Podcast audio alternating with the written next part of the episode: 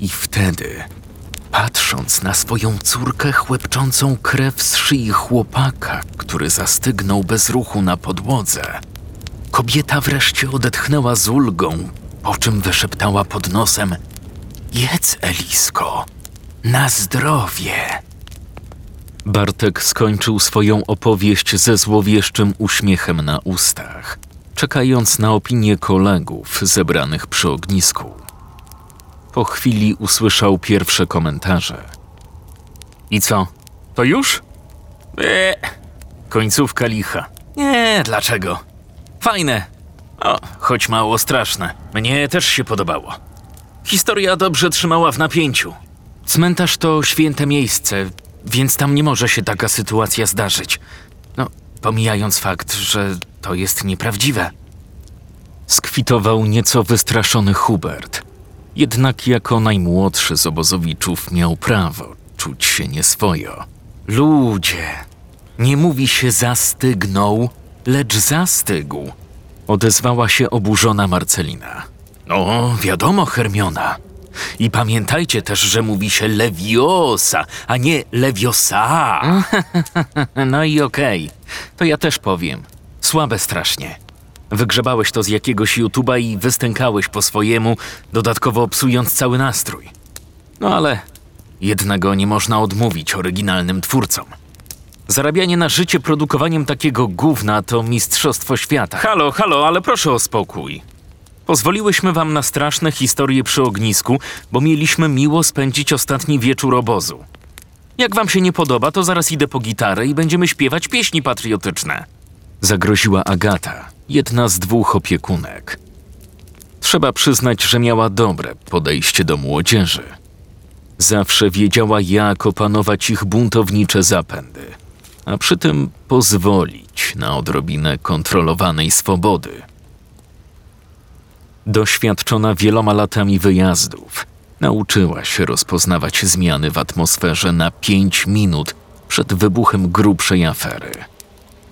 Posłała znaczące spojrzenie w stronę swojej młodszej koleżanki Leny, dając znak do działania. To może ja wam coś opowiem, chojraki. nie, nie, nie, nie. Pani to nam opowie jakąś kolejną bajeczkę ala zmierzch, a potem każe spadać do łóżek. Odezwał się trzynastoletni Adrian, zawsze żądny mocnych wrażeń. Opowiem wam najstraszniejszą historię, jaką znam. Tym bardziej straszna, bo jest prawdziwa. Gwarantuję, że za żadne skarby nie chcielibyście, żeby wam się przytrafiła. Nie tam. Każdy se może powiedzieć, że taka bójda wydarzyła się naprawdę. Historia oparta na faktach autentycznych. To standardowy tekst. Opowiem wam historię rodziny, którą prześladowało coś piekielnie strasznego. Coś, od czego nie mogli się uwolnić. Coś, co opętało ich, wysysając wszystkie dobre wspomnienia i resztki miłości. Dusiło wszystkich razem i każdego z osobna. I nie ustąpiło, póki nie rozerwało na strzępy, łączących ich więzów. Jakaś klątwa? Demony? Odzywały się zaintrygowane twarze, oświetlane blaskiem ognia. Lena zrobiła dłuższą pauzę i utkwiła wzrok w płomieniach. Po chwili westchnęła i odpowiedziała: Bardzo możliwe, że demony. Takie nieczyste siły rodzą się przecież w najtragiczniejszych okolicznościach, a potem żywią się, otoczone dramatem i złością. Posłuchajcie, jeśli chcecie, ale ostrzegam. Nie będziemy w nocy nikogo niańczyć. Oczywiście, spokojna głowa. Wszystko wydarzyło się ponad 10 lat temu. Rodzina Iksińskich, tak ją nazwijmy, właśnie przeprowadziła się do nowego domu, wprost na nasze osiedle. Właściciel budynku przebywał w Stanach, a nasi nowi sąsiedzi mieli być dopiero drugim najemcą – Byłam wtedy mniej więcej w waszym wieku. Jak to dorastające dzieciaki. Lubiliśmy wiedzieć, co się dzieje i z kim mamy do czynienia. Byliśmy dobrymi obserwatorami i przez pierwsze trzy miesiące od ich przybycia zdążyliśmy zebrać sporo informacji. Myślicie sobie pewnie, że to żaden problem. W końcu ludzie mieszkający w pobliżu zwykle łatwo nawiązują ze sobą kontakt. Jednak w tym przypadku musieliśmy mocno wysilić nasze zdolności wywiadowcze, zamieniając się w małych detektywów. Dlaczego? Otóż wyobraźcie sobie, że właśnie przez te trzy pierwsze miesiące, od kwietnia aż do początku wakacji, nikt, powtarzam, nikt z nowych, nawet nie zamienił słowa z sąsiadami. Żadnego przywitania, głupiego dzień dobry, nic. Już na pierwszy rzut oka coś było z tymi ludźmi nie tak. Najpierw myśleliśmy, że to jacyś cudzoziemcy, ale słyszeliśmy, jak odzywali się do siebie po polsku. Mało, ale jednak. Rodzina była trzyosobowa: matka, piętnastoletnia córka i ośmioletni syn. Imiona dzieci podsłuchaliśmy już po kilku dniach. Magda i Szymon. Imię kobiety poznaliśmy przez przypadek, kiedy listonosz omyłkowo wrzucił list zaadresowany do Iksińskiej, do skrzynki pocztowej sąsiadki mieszkającej obok. Pamiętam, że wtedy stara Ewka Kwiatkowska poczłapała do ogrodzenia i zaczęła wydzierać się na całe gardło. Pani Renato! Halo, pani Renato! Jakiś list do pani! Pani weźmie! Renata, bardzo wysoka i chuda kobieta o długich, brązowych włosach, zjawiła się raz dwa. Wzięła list, burknęła coś pod nosem i od razu schowała się w domu. Ogólnie rzadko się z niego wychylali. Dzieci nie chodziły do szkoły. Dowiedzieliśmy się, że oboje mieli edukację domową. Czasem przychodził do nich nauczyciel angielskiego, ale nie z naszej szkoły. Zawsze żegnał się z nimi w progu tym samym tekstem ze swoim spolszczonym akcentem See you next time, kids. Tak więc kontakt z Magdą i Szymonem był bardzo utrudniony. Widywaliśmy ich na podwórku. Ona czytała książkę, siadała na schodkach wejściowych, przygarbiona, z rozpuszczonymi włosami opadającymi po obu stronach głowy, tak że ciężko było dojrzeć jej wymalowaną twarz. On, niski, szczupły chłopaczek z piegowatą buzią i krótko ostrzyżonymi włosami, biegał od drzewa do drzewa z patykiem w ręku i udawał, że strzela z łuku, jak to dzieciak. Jednak za każdym razem, gdy wychodziliśmy po szkole na ulicę, żeby pograć w piłkę albo się razem powygłupiać, Magda i Szymon wracali do środka na wezwanie matki wychylającej się z okna. Zupełnie jakby Renata chciała za wszelką cenę ograniczyć im możliwy kontakt z ludźmi. Tymczasem sama wychodziła gdzieś codziennie.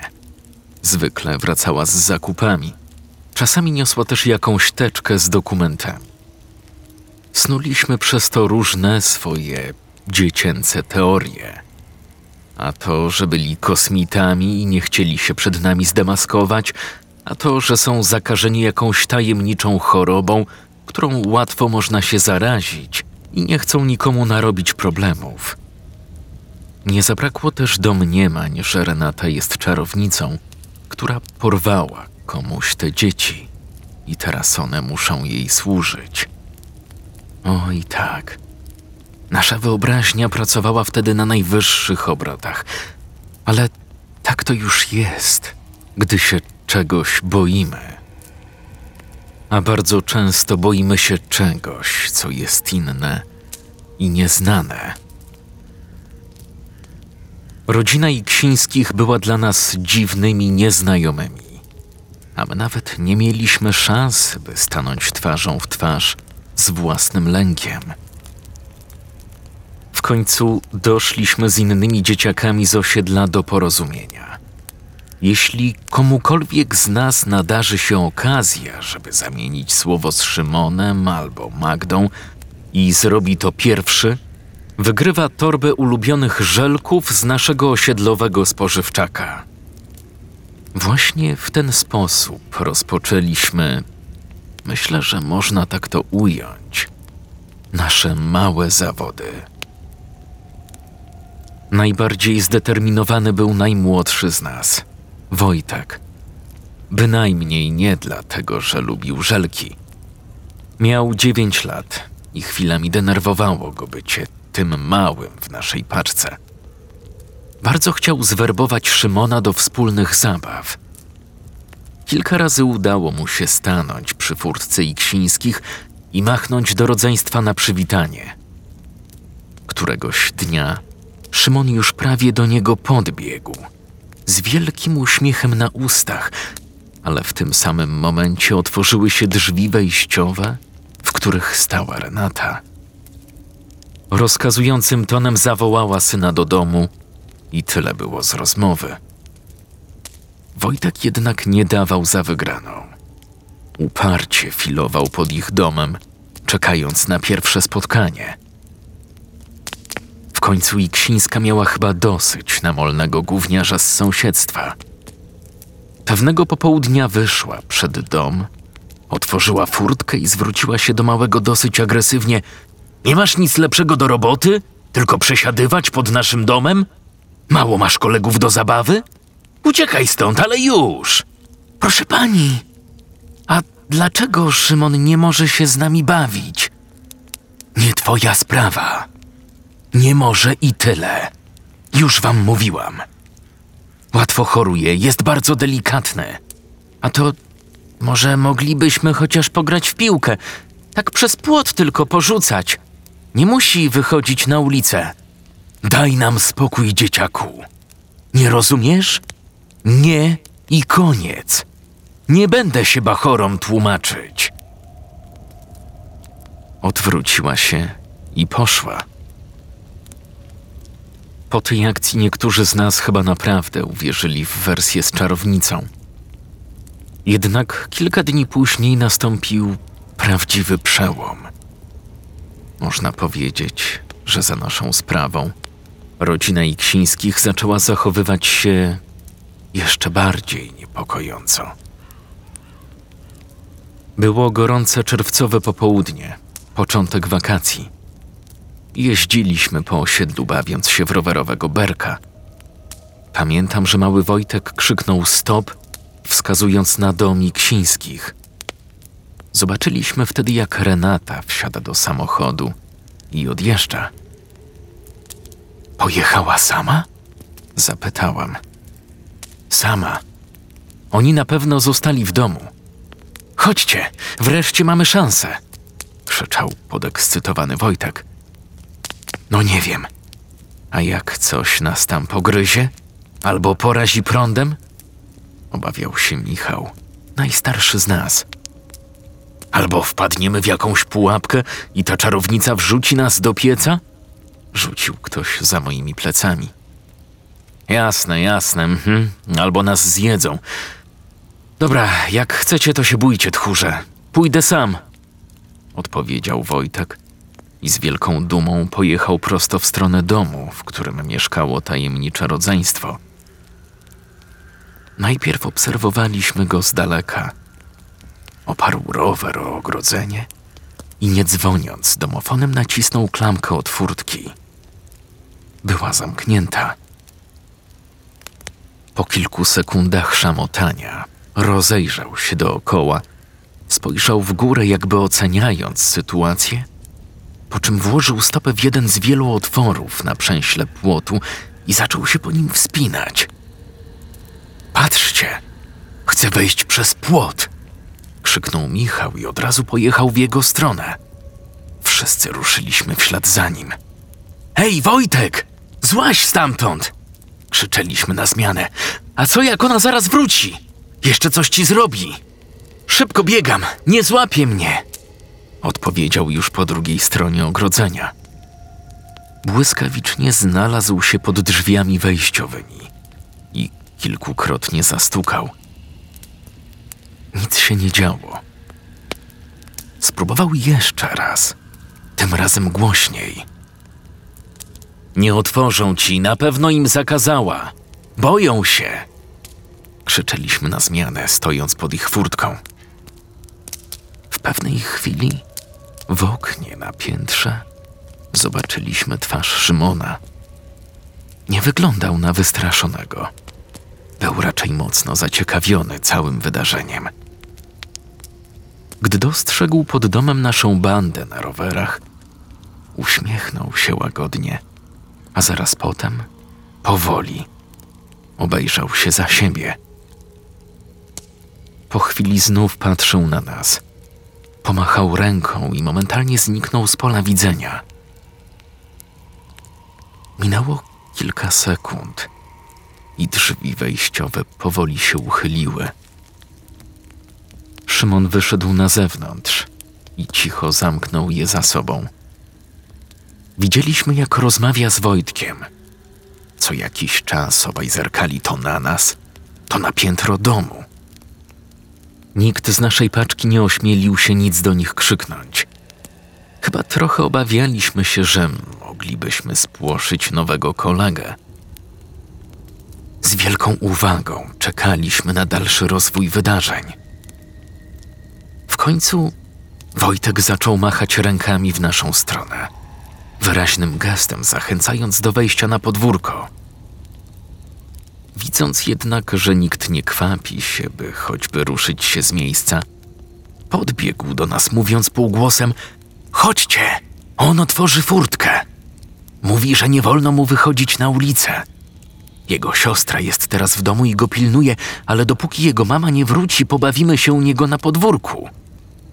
No ale ta siostra wie, że będziemy? Zapytał Michał. Nie, jest zajęta u siebie w pokoju. Nic nie słyszy.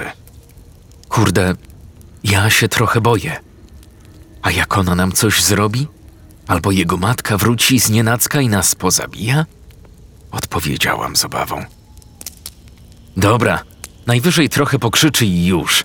Pójdziemy sobie. Chodźcie, ratujmy tego biedaka od nudy, rzekł Michał, zsiadając z roweru. Wszyscy poszliśmy za nim. Nawet ja. W końcu w grupie zawsze raźniej. Ich podwórko nie było jakieś ogromne, ale oprócz huśtawki ogrodowej stojącej pod małą wieżbą, nie znajdowało się na nim nic, co zabierałoby przestrzeń. Tak więc cała nasza piątka Wojtek, Michał, ja oraz bliźniaki Filip i Emilka wraz z Szymonem mogła swobodnie znaleźć miejsce do zabawy. Nikt nie chciał tracić czasu na oficjalne zapoznawanie się. Od razu przeszliśmy do ustaleń zasad gry. Chłopcy wszędzie nosili ze sobą szmacianą piłkę do nogi, która była już po wielu przejściach. Niestety uznali, że na rozegranie porządnego meczu nie wystarczy miejsca na trawniku. Dlatego zaczęliśmy od zbijaka. Szymon okazał się całkiem zwinny, jak na dzieciaka, który nie miał zbyt wielu okazji do ćwiczeń. Bardzo ciężko było go trafić. Rozegraliśmy dwie szybkie rundy. Jego drużyna wygrywała za każdym razem. Potem zaproponowaliśmy naszą ulubioną odmianę berka, czyli krowę. Szymon nigdy o niej nie słyszał, dlatego musieliśmy szybko mu wytłumaczyć, jak przywracać do gry zawodników złapanych przez goniącego. Jak zwykle śmialiśmy się co niemiara, wykonując kolejne ślizgi między nogami stojących w rozkroku zatrzymanych graczy. Zmęczeni bieganiem zaproponowaliśmy na odchodne starą, dobrą zabawę wchowanego. Szymon miał szukać pierwszy. Liczył do dwudziestu, a my mogliśmy chować się tylko na jego podwórku. Znał teren i wszystkie możliwe kryjówki. Dlatego poszło mu całkiem sprawnie. Już mieliśmy się zbierać, kiedy powiedział coś, co wprawiło nas w małe zakłopotanie. Ej, ale chyba zapomnieliście o jeszcze jednej koleżance. Jak? Przyszliśmy tu w pięć osób. Wszystkich już znalazłeś, odpowiedział Michał. No zobaczcie tam, pod schodami. Przecież wystają jej nogi. Jest w takich czerwonych rajstopach, widzicie? Ej, nie rób se jaj. Tam nikogo nie ma, rzucił Wojtek. No to podejdźcie ze mną bliżej. Halo? Wychodź. Wygrałaś. Ej, ty pod schodami. Szymon nie przestawał nawoływać w kierunku pustej przestrzeni pod betonowymi schodami wejściowymi. On chyba tak na serio. Wyszeptałam wystraszona do Emilki. Ja spadam. Z nim jest coś nie tak, uznał Filip. Szymon, weź przestań. Przecież nikt się na to nie nabierze. Masz nas za idiotów? Widać, że pod schodami jest pusto. Tłumaczył trochę zniecierpliwiony Wojtek. Dobra, mi się już znudziło, wracam do domu. Szymon cały czas zbliżał się do schodów, by po chwili wykrzyknąć: Aha, to ty! Dawno się nie widzieliśmy. tak, przeprowadziliśmy się tutaj. Słuchajcie, on gada sam do siebie. Wynosimy się stąd i to migiem. Michał zwrócił się półgłosem do mnie i do Emilki. Prawdziwy szok przeżyliśmy jednak, będąc już w połowie drogi do furtki. Szymon zawołał do nas. Odwróciliśmy się i zobaczyliśmy, że trzymał w dłoni mały scyzorek. Nelka mówi, że zna sposób na niewidzialność. Wtedy już nikt nas nie znajdzie. Ekstra, nie? Powiedział to nienaturalnie podekscytowany, po czym przeciął ostrzem lewe przedramię i zaczął rozsmarowywać po rękach i twarzy sączącą się krew. Sami spróbujcie! Krzyczeliśmy jak opętani. Emilka wzywała pomocy. Michał z całej siły ciągnął nasze sparaliżowane ze strachu ciała do wyjścia. W tym samym momencie z domu wyskoczyła Magda, siostra Szymona. W rękach trzymała wielkie słuchawki, które dopiero co zsunęła z głowy na szyję. Szymon, nie! Wrzasnęła, wyrywając mu z ręki scyzorek. Boże, co wy zrobiliście? Wynocha i to już! Szymon, idioto, przestań! Matka mnie zabije! Wykrzykiwała. Uciekliśmy w popłochu, każdy do swojego domu. Byliśmy tak ciężko wystraszeni, że nikt nie pisnął swoim rodzicom nawet słowem o tym, co zobaczyliśmy. Kilka minut później pani Ksińska musiała już wrócić, bo rozległy się jej pierwsze krzyki. Była wściekła. Miała pretensje do Magdy, że nie dopilnowała brata. Powtarzała w kółko: Jesteś nieodpowiedzialna. Znowu to samo. Niczego nie umiesz dobrze zrobić. I inne takie. Ich kłótnie niosły się po całej ulicy aż do późnego wieczora. Najwyraźniej rany, które zadał sobie nasz nowy kolega, nie były jednak zbyt głębokie. Nie widzieliśmy, żeby przyjechała karetka, a samochód Renaty nie ruszył się spod domu. Na drugi dzień Ksińska pukała do drzwi wszystkich sąsiadów. Informowała, że nie życzy sobie żadnych odwiedzin. Podkreślała, że nie chce nikogo widzieć na swoim podwórku, zwłaszcza dzieci, przez które, jak stwierdziła, jej syn doznał poważnych obrażeń podczas zabawy. Musieliśmy gęsto tłumaczyć się przed rodzicami i zapewniać, że przecież nikomu nie zrobiliśmy krzywdy. Skończyło się na tym, że od tamtego zdarzenia wszyscy omijaliśmy do Miksińskich szerokim łukiem, a do Renaty nie mówiliśmy nawet głupiego dzień dobry. Wkrótce wszyscy sąsiedzi mieli się przekonać, że obawy co do normalności nowych mieszkańców są uzasadnione. Minęło kilka dni od naszej spontanicznej wizyty na ich podwórku. Był wieczór. Słońce już zaszło i zaczynało robić się ciemno. Nagle usłyszeliśmy głośne syreny. Przez naszą osiedlową uliczkę przemknął wóz strażacki i zatrzymał się pod domem Iksińskich. Zaraz potem nadjechała też karetka.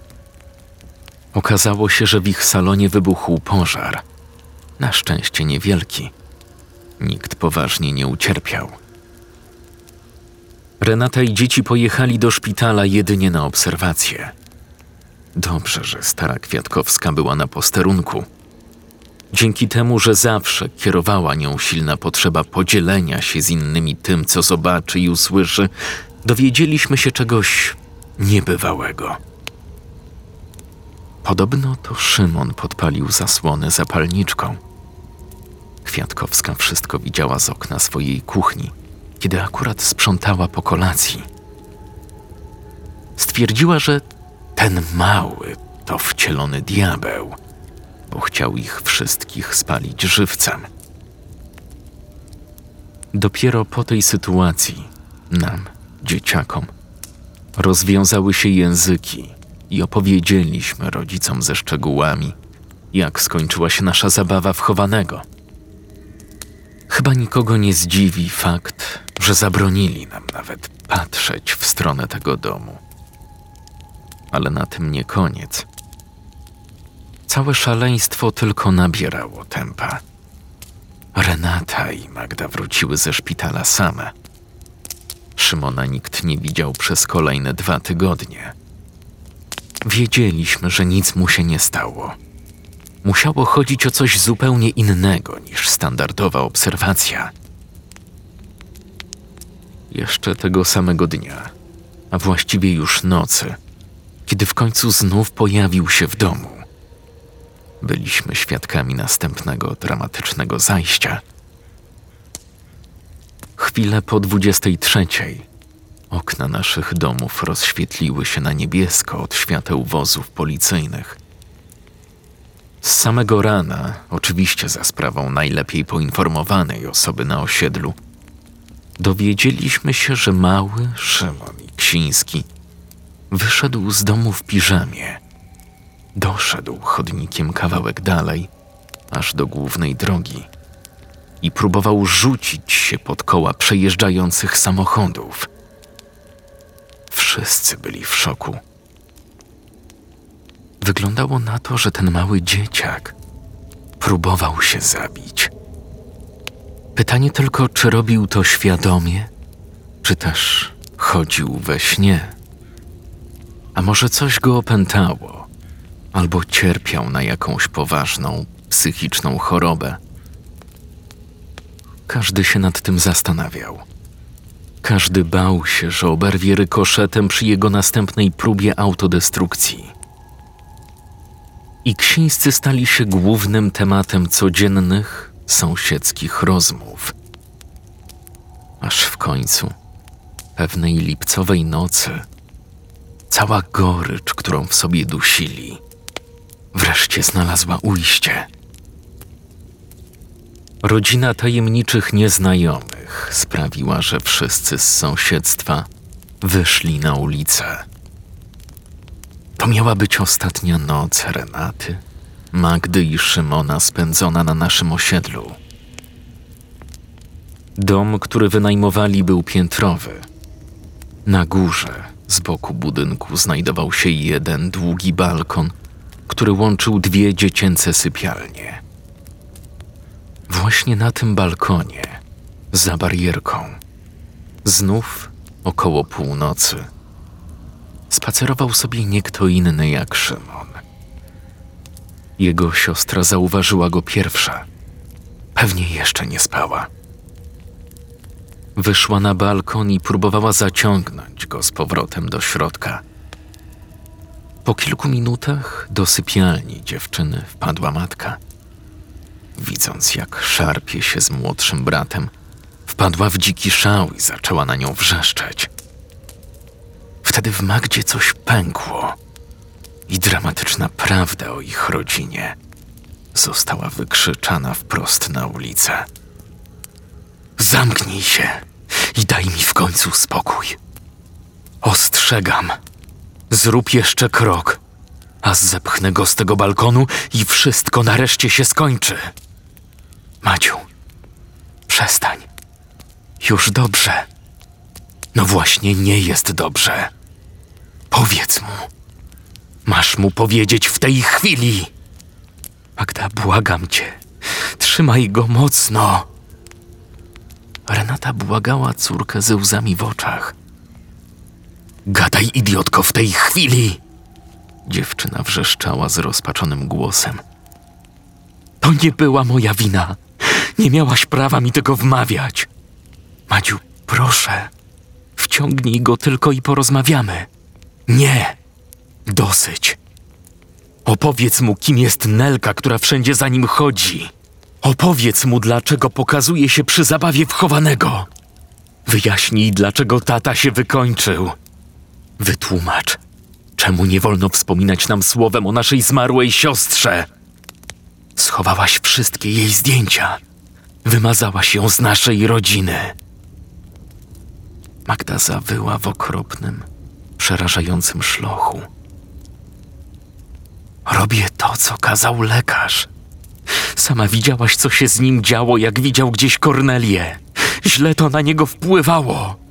Może gdybyście go nie okłamywali, że zginęła w wypadku, tylko od razu mówili prawdę, to by tak nie reagował.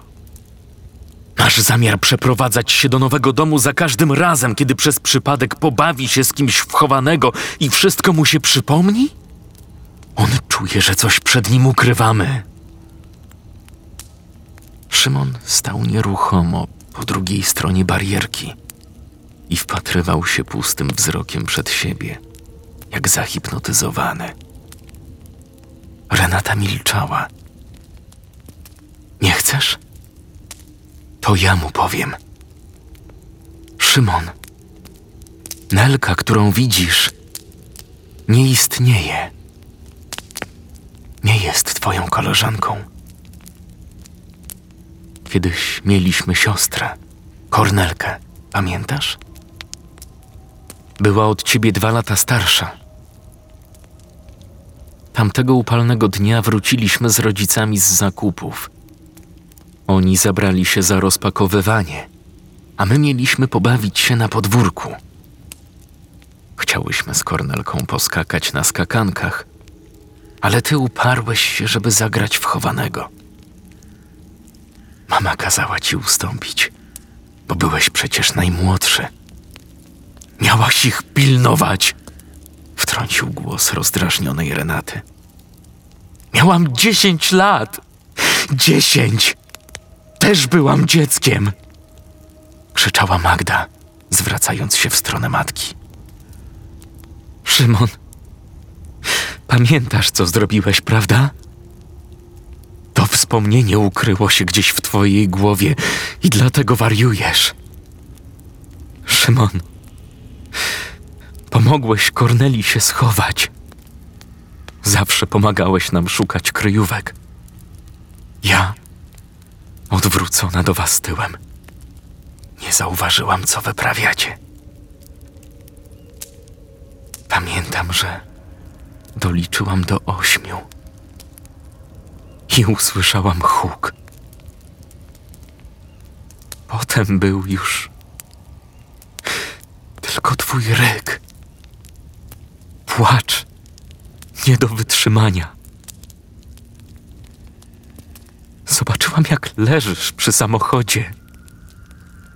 Obok ciebie twój ulubiony stołeczek, przewrócony.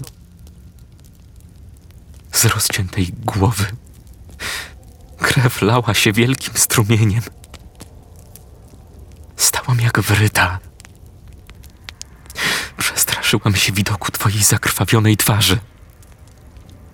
Chwilę potem z domu wybiegła mama, a za nią wystraszony ojciec.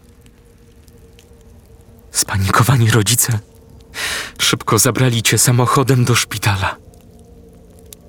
Nie wracaliście przez kilka godzin. A ja w domu umierałam z rozpaczy, bo. bo nie mogłam znaleźć naszej siostry.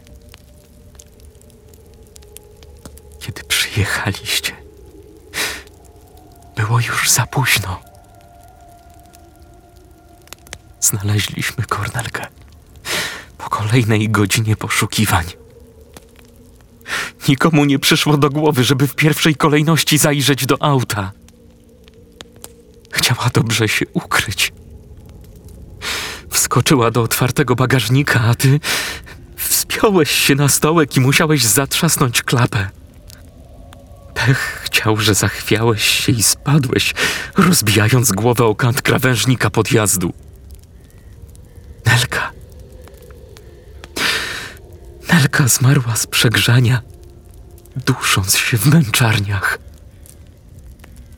Jej nie słyszał. Przestań! Natychmiast przestań, on nie może tego słuchać. Był taki malutki, miał trzy latka, to nie jego wina!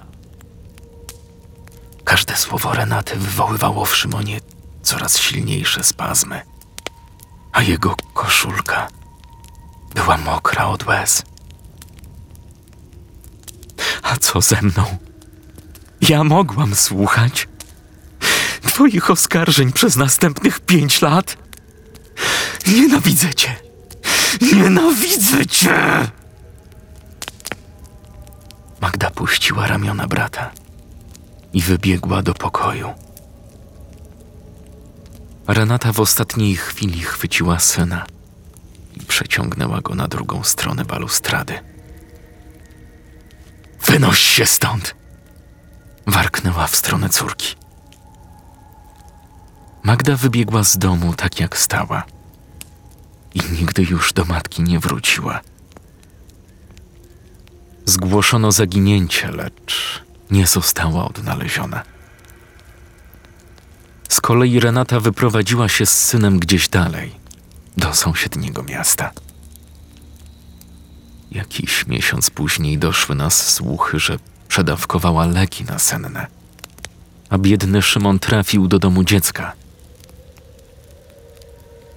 Tak oto wygląda koniec tej strasznej historii. Przy ognisku zapadła cisza. Słychać było jedynie trzaskające w płomieniach suche gałązki. Już koniec? Strasznie szybko. No a co się stało dalej z tym chłopakiem? I co ich prześladowało? Demon? Diabeł ich opętał? Słuchajcie, ja już się nagadałam. Niech każdy trochę pomyśli i zrozumie, jak chce. A teraz najwyższy czas do łóżek. Jutro się żegnamy i odjazd do domu. Ucięła Lena, po czym wstając dała znak do rozejścia się obozowiczów. Sama zajęła się dogaszaniem ogniska. Po kilku minutach dołączyła do niej druga opiekunka, Agata. Co planujesz dalej z tym zrobić? Zapytała, pomagając porządkować palenisko. Z czym? Odpowiedziała Lena, jakby doskonale wiedziała, czego dotyczy pytanie. Zamierzasz szukać brata? Lena zamyśliła się, patrząc w żarzący się popiół ogniska i po chwili odparła: Nie. Czuję, że jest już bezpieczny. Przebaczenie nie zawsze wymaga konfrontacji. Zresztą, może lepiej nie budzić starych demonów.